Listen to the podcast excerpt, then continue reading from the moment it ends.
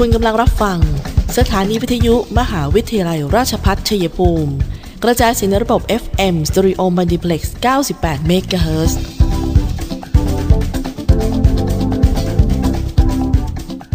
ที่นี่สถานีวิทยุกระจายเสียงเพื่อการศึกษา มหาวิทยาลัยราชพัฒชัยภูมิส่งกระจายเสียงในระบบ FM Stereo Multiplex ความถี่ 98 MHz จากนี้ไป อเชิญท่านติดตามรับฟังรายการ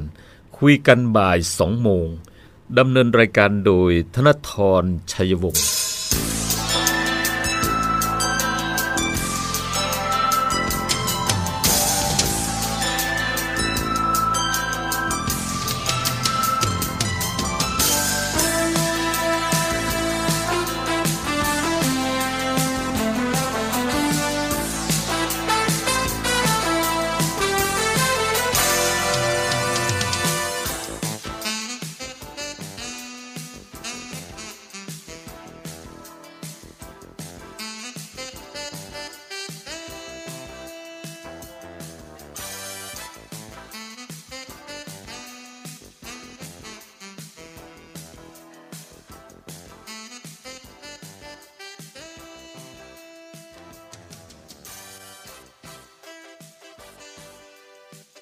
วัสดีค่ะทุกฟังคะต้อนรับเข้าสู่ช่วงเวลาของรายการ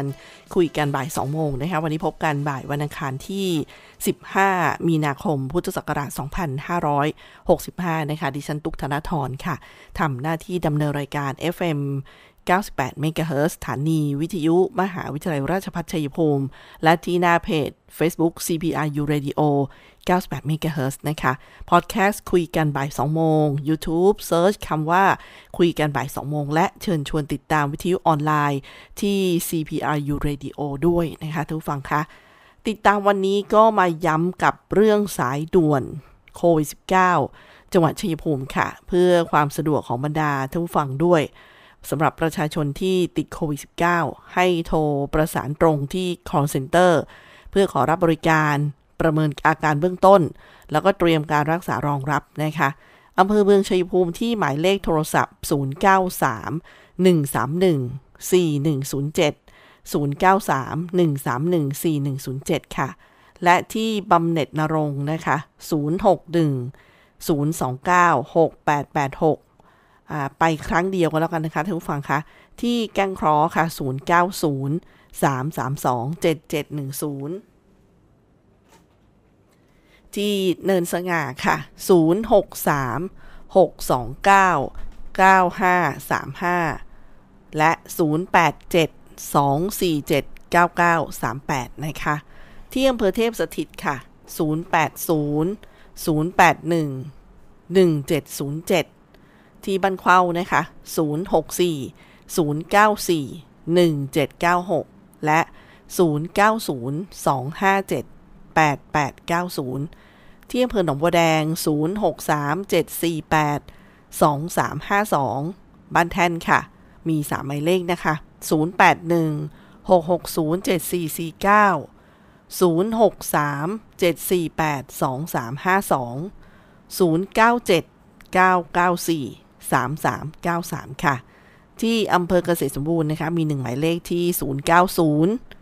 262 2975 อำเภอคอนสารมี 2 หมายเลขค่ะ 093 663 8590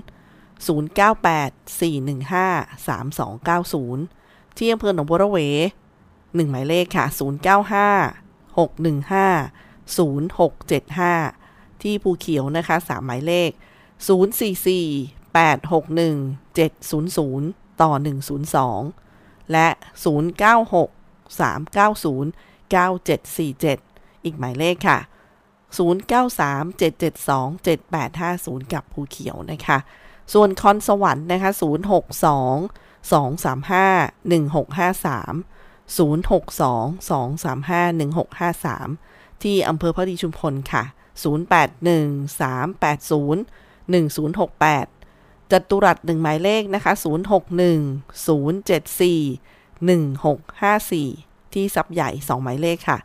092 962 5989 และ 064 7538284 นะคะ ก็เป็นข้อมูลของสำนักงงานสาธารณสุขจังหวัดชัยภูมิค่ะ ส่วนตัวเลขสถานการณ์โควิดจังหวัดชัยภูมิวันนี้นะคะ ตัวเลขผู้ป่วยรายใหม่อยู่ที่ 132 ราย ในจังหวัด 115 นะคะมาจากนอกจังหวัด 17 รายนะคะ ส่วนผลบวก ATK ที่ฟังค่าสูงกว่าเมื่อวานนี้ มาที่ 751 ราย นี่คือ ATK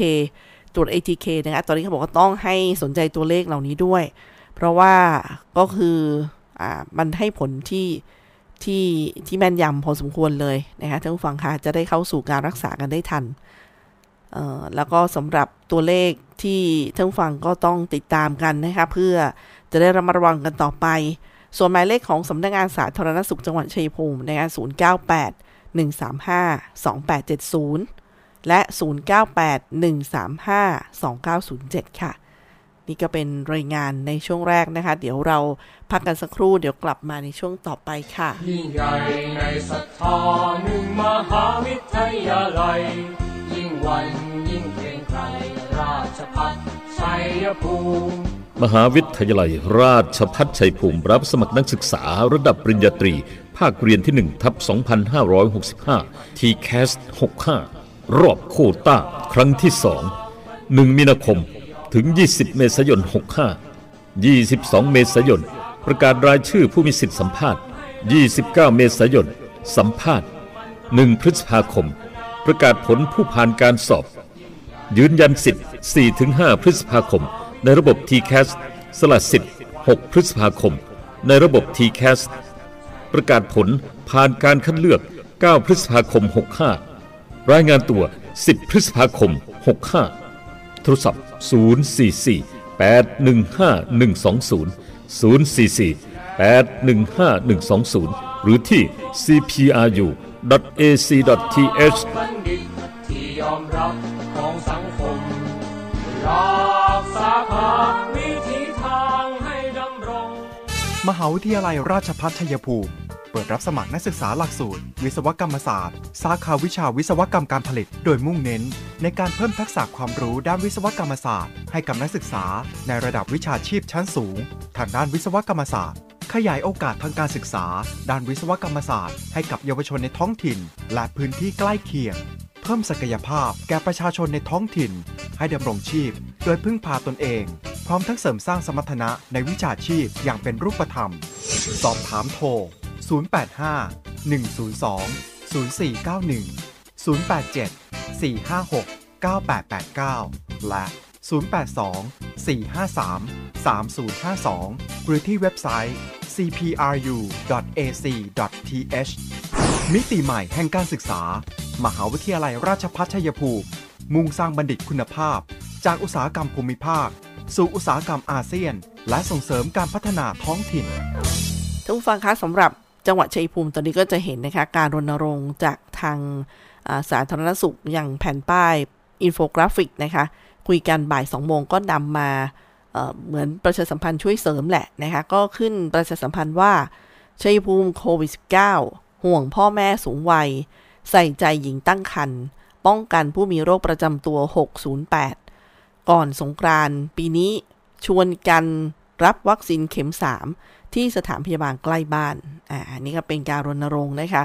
ก่อนที่จะถึงวันนั้นเนี่ยก็สร้างภูมิกันซะหน่อย แล้วก็มีอีกแผ่นหนึ่งนะคะเป็นท่านผู้อำนวยการโรงพยาบาลชัยภูมิค่ะ ท่านนายแพทย์นรงศักดิ์บำรุงถิ่นนะคะ ท่านก็ขึ้นไปอินโฟกราฟิกในนามของโรงพยาบาลชัยภูมิว่าผอ.โรงพยาบาลชัยภูมิแนะ ผู้สูงอายุ และผู้มีโรคประจำตัวที่ฉีดวัคซีนไม่ครบ 3 เข็ม หากติดเชื้อโควิด มีโอกาสจะป่วยหนัก และเสียชีวิตสูงกว่าคนที่ฉีดวัคซีนครบถึง 41 เท่า เพื่อความปลอดภัยพาผู้สูงอายุฉีดวัคซีนเข็ม 3 ที่โรงพยาบาลชัยภูมิเปิดให้บริการวัคซีนโควิด -19 ที่ชั้น 3 อาคารผู้ป่วยนอก8นาฬิกา30 นาทีถึง 12นาฬิกาทุกวันราชการค่ะ ส่วนที่บิ๊กซีจะให้บริการในวันพฤหัสบดี8นาฬิกา30 นาทีถึง 15นาฬิกาก่อนสงกรานที่ลูกหลานจะกลับมาเยี่ยมนะคะไปก่อนเลยนะคะนี่ก็เป็นการรณรงค์ทั้ง 2 หน่วยงานที่ฝากบอกมาด้วยนะคะ ส่วนเรื่องมาตรการพลังงานท่านผู้ฟังคะรัฐมนตรีว่าการพลังงาน ก็ยืนยันว่าตอนนี้ยังตรึงดีเซล 30 บาทต่อลิตร ส่วนก๊าซหุงต้ม ค่าไฟฟ้าจำเป็นต้องปรับขึ้นราคาแบบขั้นบันได นายสุพัฒนพงศ์พันมีชาวรองนายก รัฐมนตรีและรัฐมนตรีว่าการกระทรวงพลังงานค่ะ ได้กล่าวถึงมาตรการรองรับผลกระทบด้านพลังงานว่า จากสถานการณ์ความขัดแย้งระหว่างรัสเซียและยูเครน ส่งผลกระทบต่อราคาพลังงานปรับตัวสูงสุดในรอบ 14 ปี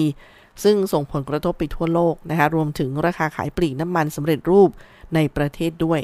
ก็ยืนยันค่ะว่าจะยังใช้เงินกองทุนน้ำมันเชื้อเพลิง ช่วยตรึงราคาน้ำมันดีเซลไม่ให้เกิน 30 บาทต่อลิตร ในกรอบวงเงินไม่เกิน 40,000 ล้านบาท ก็ส่งผลให้สถานการณ์เงินของกองทุนน้ำมันเชื้อเพลิงติดลบ ประมาณ 23,000 ล้านบาท เหลือวงเงินใช้จ่ายประมาณ 17,000 ล้านบาท ซึ่งกระทรวงพลังงานจะมีการหารือ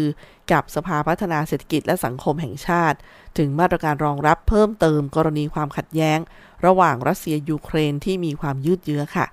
ส่วนมาตรการช่วยเหลือประชาชนที่ใช้น้ำมันเบนซิน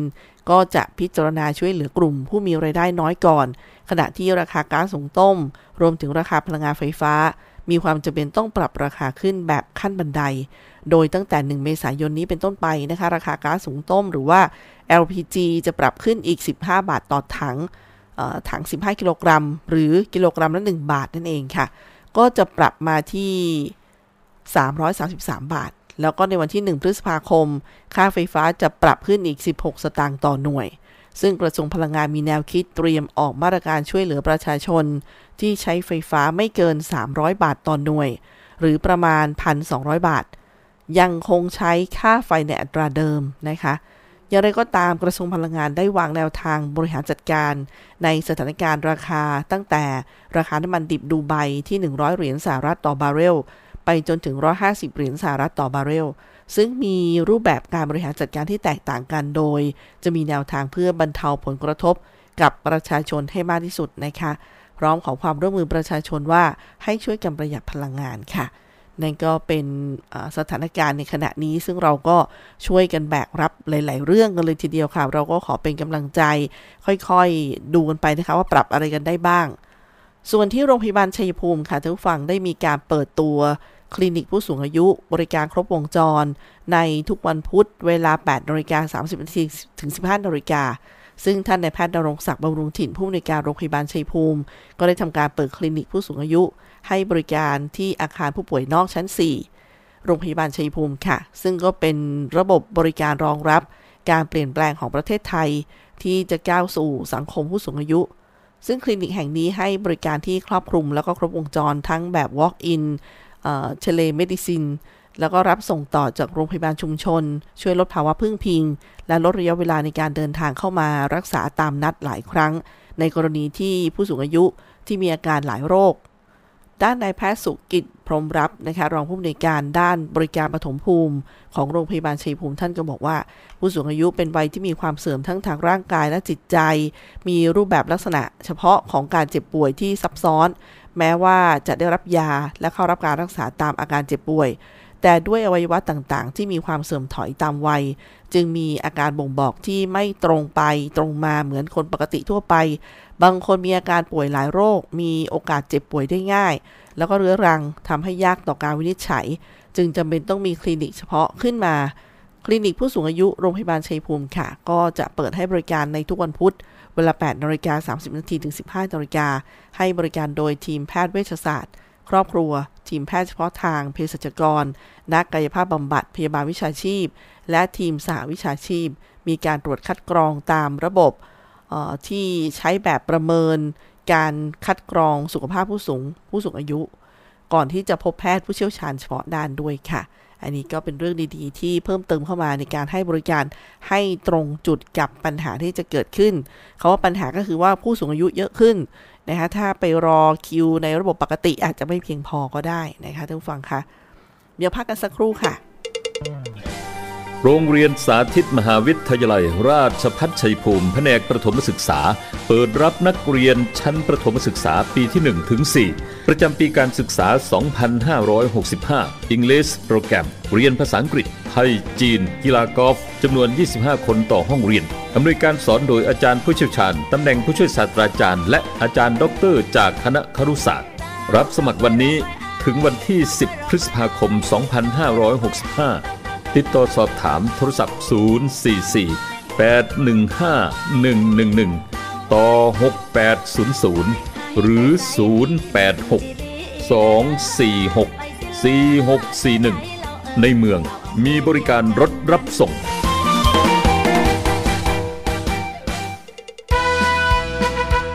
ข่าวดีเรียนปริญญาตรีที่คณะบริหารธุรกิจ มหาวิทยาลัยราชภัฏชัยภูมิ หลักสูตรบริหารธุรกิจบัณฑิต สาขาวิชาบริหารธุรกิจ วิชาเอกการจัดการ วิชาเอกธุรกิจดิจิทัล วิชาเอกการเงิน และสาขาวิชาการท่องเที่ยวและบริการ เรียนทฤษฎีแค่ 3 ปี จากนั้นไปฝึกสหกิจศึกษาณสถานประกอบการ หรือหน่วยงานจริงอีก 1 ปีทำให้มีโอกาสที่จะได้งานเร็วขึ้น งานดี เงินดี และอยากมีธุรกิจเป็นของตนเอง ต้องเรียน บริหารธุรกิจ ว่าแต่สมัครเรียนกันหรือยัง ตอนนี้เปิดรอบโคตา TCAS 65 แล้วนะ เพิ่มเติมโทร 081 544 7644 เลือกเรียนบริหารธุรกิจ เลือก CPBS CPRU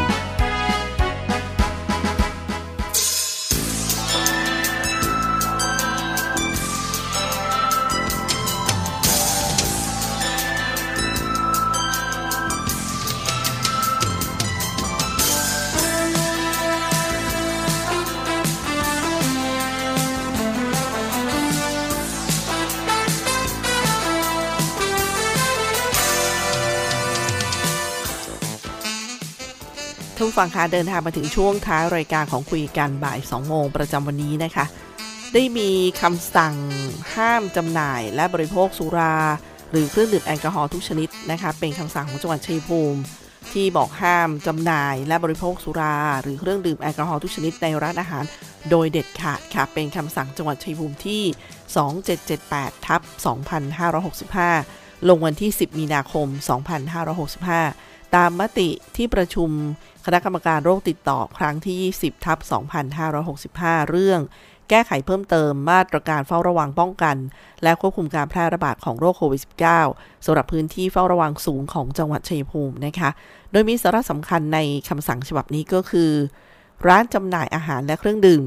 ห้ามไม่ให้มีการบริโภคสุรา หรือเครื่องดื่มที่มีแอลกอฮอล์ทุกชนิดภายในร้าน โดยเด็ดขาดค่ะ มีผลบังคับใช้ตั้งแต่วันที่ 10 ถึง 22 มีนาคมนี้ หรือจนกว่าจะมีคำสั่งเปลี่ยนแปลงเป็นอย่างอื่นนะคะ อันนี้ก็ให้รับทราบกันไว้โดยทั่วกันค่ะ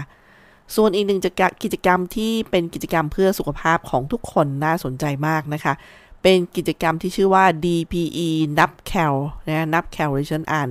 คำว่า NUB เนี่ยเป็นนับนะคะแคลก็ calorie CAL เนี่ยนะคะก็เป็น DPE นะคะแล้วก็นับ NUB แล้วก็ cal CAL ชื่องานคือ DPE นับ cal ชัยภูมิ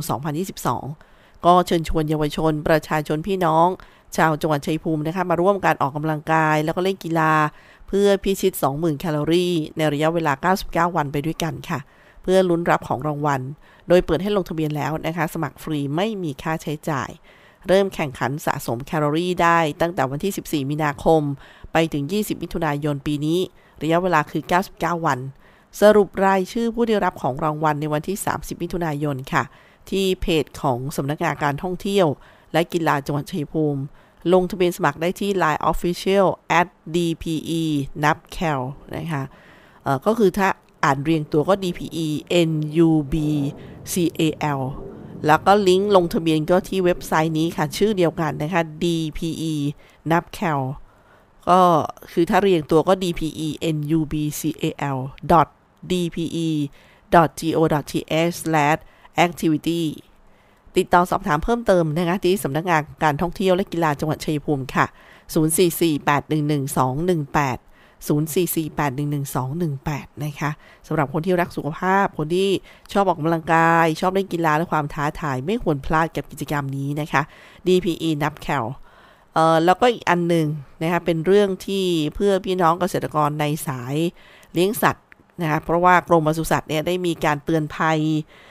เกษตรกรผู้เลี้ยงสัตว์ หรือว่าเจ้าของสัตว์ค่ะว่า ให้ระวังโรคระบาดที่เกิดจากแมลงพาหะนำโรค ก็ได้แก่ยุง ริ้น เหลือบแมลงวันคอก เนื่องจากขณะนี้ประเทศไทยกำลังเข้าสู่ช่วงฤดูร้อน ประกอบกับมีสภาพอากาศที่แปรปรวนเกิดพายุฝนฟ้าคะนอง ลมกระโชกแรง และลูกเห็บตกในบางพื้นที่ ก็อาจส่งผลทำให้สัตว์เนี่ยเกิดความเครียดอ่อนแอ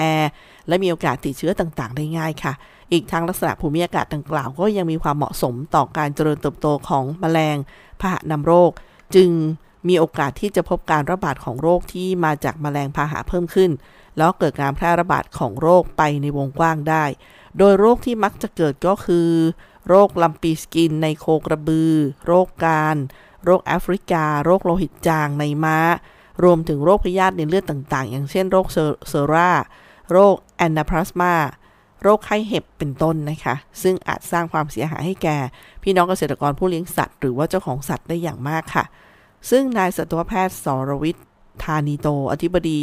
กรมปศุสัตว์ทนเนบอกว่าเพื่อป้องกันไม่ให้เกิดการแพร่ระบาดของโรค และป้องกันความเสียหายที่จะเกิดขึ้นแก่ผู้เลี้ยงสัตว์ กรมปศุสัตว์จึงขอความร่วมมือเกษตรกรให้ หรือว่าเจ้าของสัตว์เนี่ยในการดำเนินการป้องกันควบคุมกำจัดหรือว่าลดปริมาณแมลงพาหะนำโรค โดยการใช้สารกำจัดแมลงพาหะ ด้วยวิธีการฉีดพ่นบริเวณคอกนะคะหรือว่าสถานที่พักอาศัยของสัตว์ ร่วมกับการใช้ยาฉีดพ่นหรือว่าราดหลัง หรือหยดบนหลังสัตว์ บนตัวสัตว์อย่างสม่ำเสมอ รวมทั้งการปรับภูมิทัศน์บริเวณสถานที่เลี้ยงสัตว์ หรือว่าแหล่งรวมสัตว์เนี่ยไม่ให้มีแหล่งน้ำขัง หรือแหล่งเพาะพันธุ์แมลงทำความสะอาดฆ่าเชื้อคอกสัตว์อย่างสม่ำเสมอ ไม่ให้มีอุจจาระปัสสาวะหมักหมม ควรเก็บอุจจาระไว้ในสถานที่ป้องกันแมลง แล้วก็นำไปกำจัดอย่างถูกวิธีค่ะ รวมทั้งเฝ้าระวังแล้วก็สังเกตอาการของสัตว์ทุกวัน ซึ่งถ้าพบสัตว์ป่วยตายผิดปกติ หรือว่าแสดงอาการป่วยอย่างเช่น ม้า ลาล่อ แสดงอาการซึม มีไข้ คืออุณหภูมิมากกว่า 38.5 องศาเซลเซียส กินอาหารก็ลดลง มีอาการบวมน้ำบริเวณขมับ หรือคอ ตาแดงอักเสบชัก หรือกระวนกระวายคล้ายอาการเสียดท้อง ส่วนในโคกระบือถ้าพบสัตว์แสดงอาการซึม มีไข้ อุณหภูมิมากกว่า 39.5 องศาเซลเซียส ไม่กินอาหาร มีตุ่มนูนตามผิวหนัง หายใจลำบาก ให้เกษตรกรหรือว่าเจ้าของสัตว์เนี่ยแจ้งเจ้าหน้าที่กรมปศุสัตว์นะคะได้ที่สำนักงานปศุสัตว์อำเภอ หรือสำนักงานปศุสัตว์จังหวัดในพื้นที่ ถ้าไม่สะดวกก็สามารถโทรแจ้งมายังสายด่วน กรมปศุสัตว์ได้ค่ะที่หมายเลขนี้ 063 225 6888 นะคะ หรือแจ้งผ่านแอปพลิเคชัน DLD 4.0 ได้ตลอดเวลาค่ะ เพื่อที่เจ้าหน้าที่จะได้ทำการตรวจสอบ ให้การช่วยเหลือและควบคุมโรคได้ทันที แล้วก็ถ้าพบสัตว์ป่วยมีการแสดงอาการสงสัยด้วยโรคระบาดข้างต้น แล้วก็ห้ามทำการเคลื่อนย้ายสัตว์ออกจากฟาร์มโดยเด็ดขาดนะคะ เพื่อป้องกันการแพร่ระบาดของโรคไปยังท้องที่อื่น นอกจากนี้ควรจะเข้มงวดเกี่ยวกับการห้ามยานพาหนะ โดยเฉพาะรถรับซื้อสัตว์ รถอาหารสัตว์ รถรับซื้อมูลสัตว์ เข้ามาภายในฟาร์มโดยเด็ดขาดค่ะ ถ้าจำเป็นก็ต้องทำการฆ่าเชื้อยานพาหนะจากภายนอกทุกคัน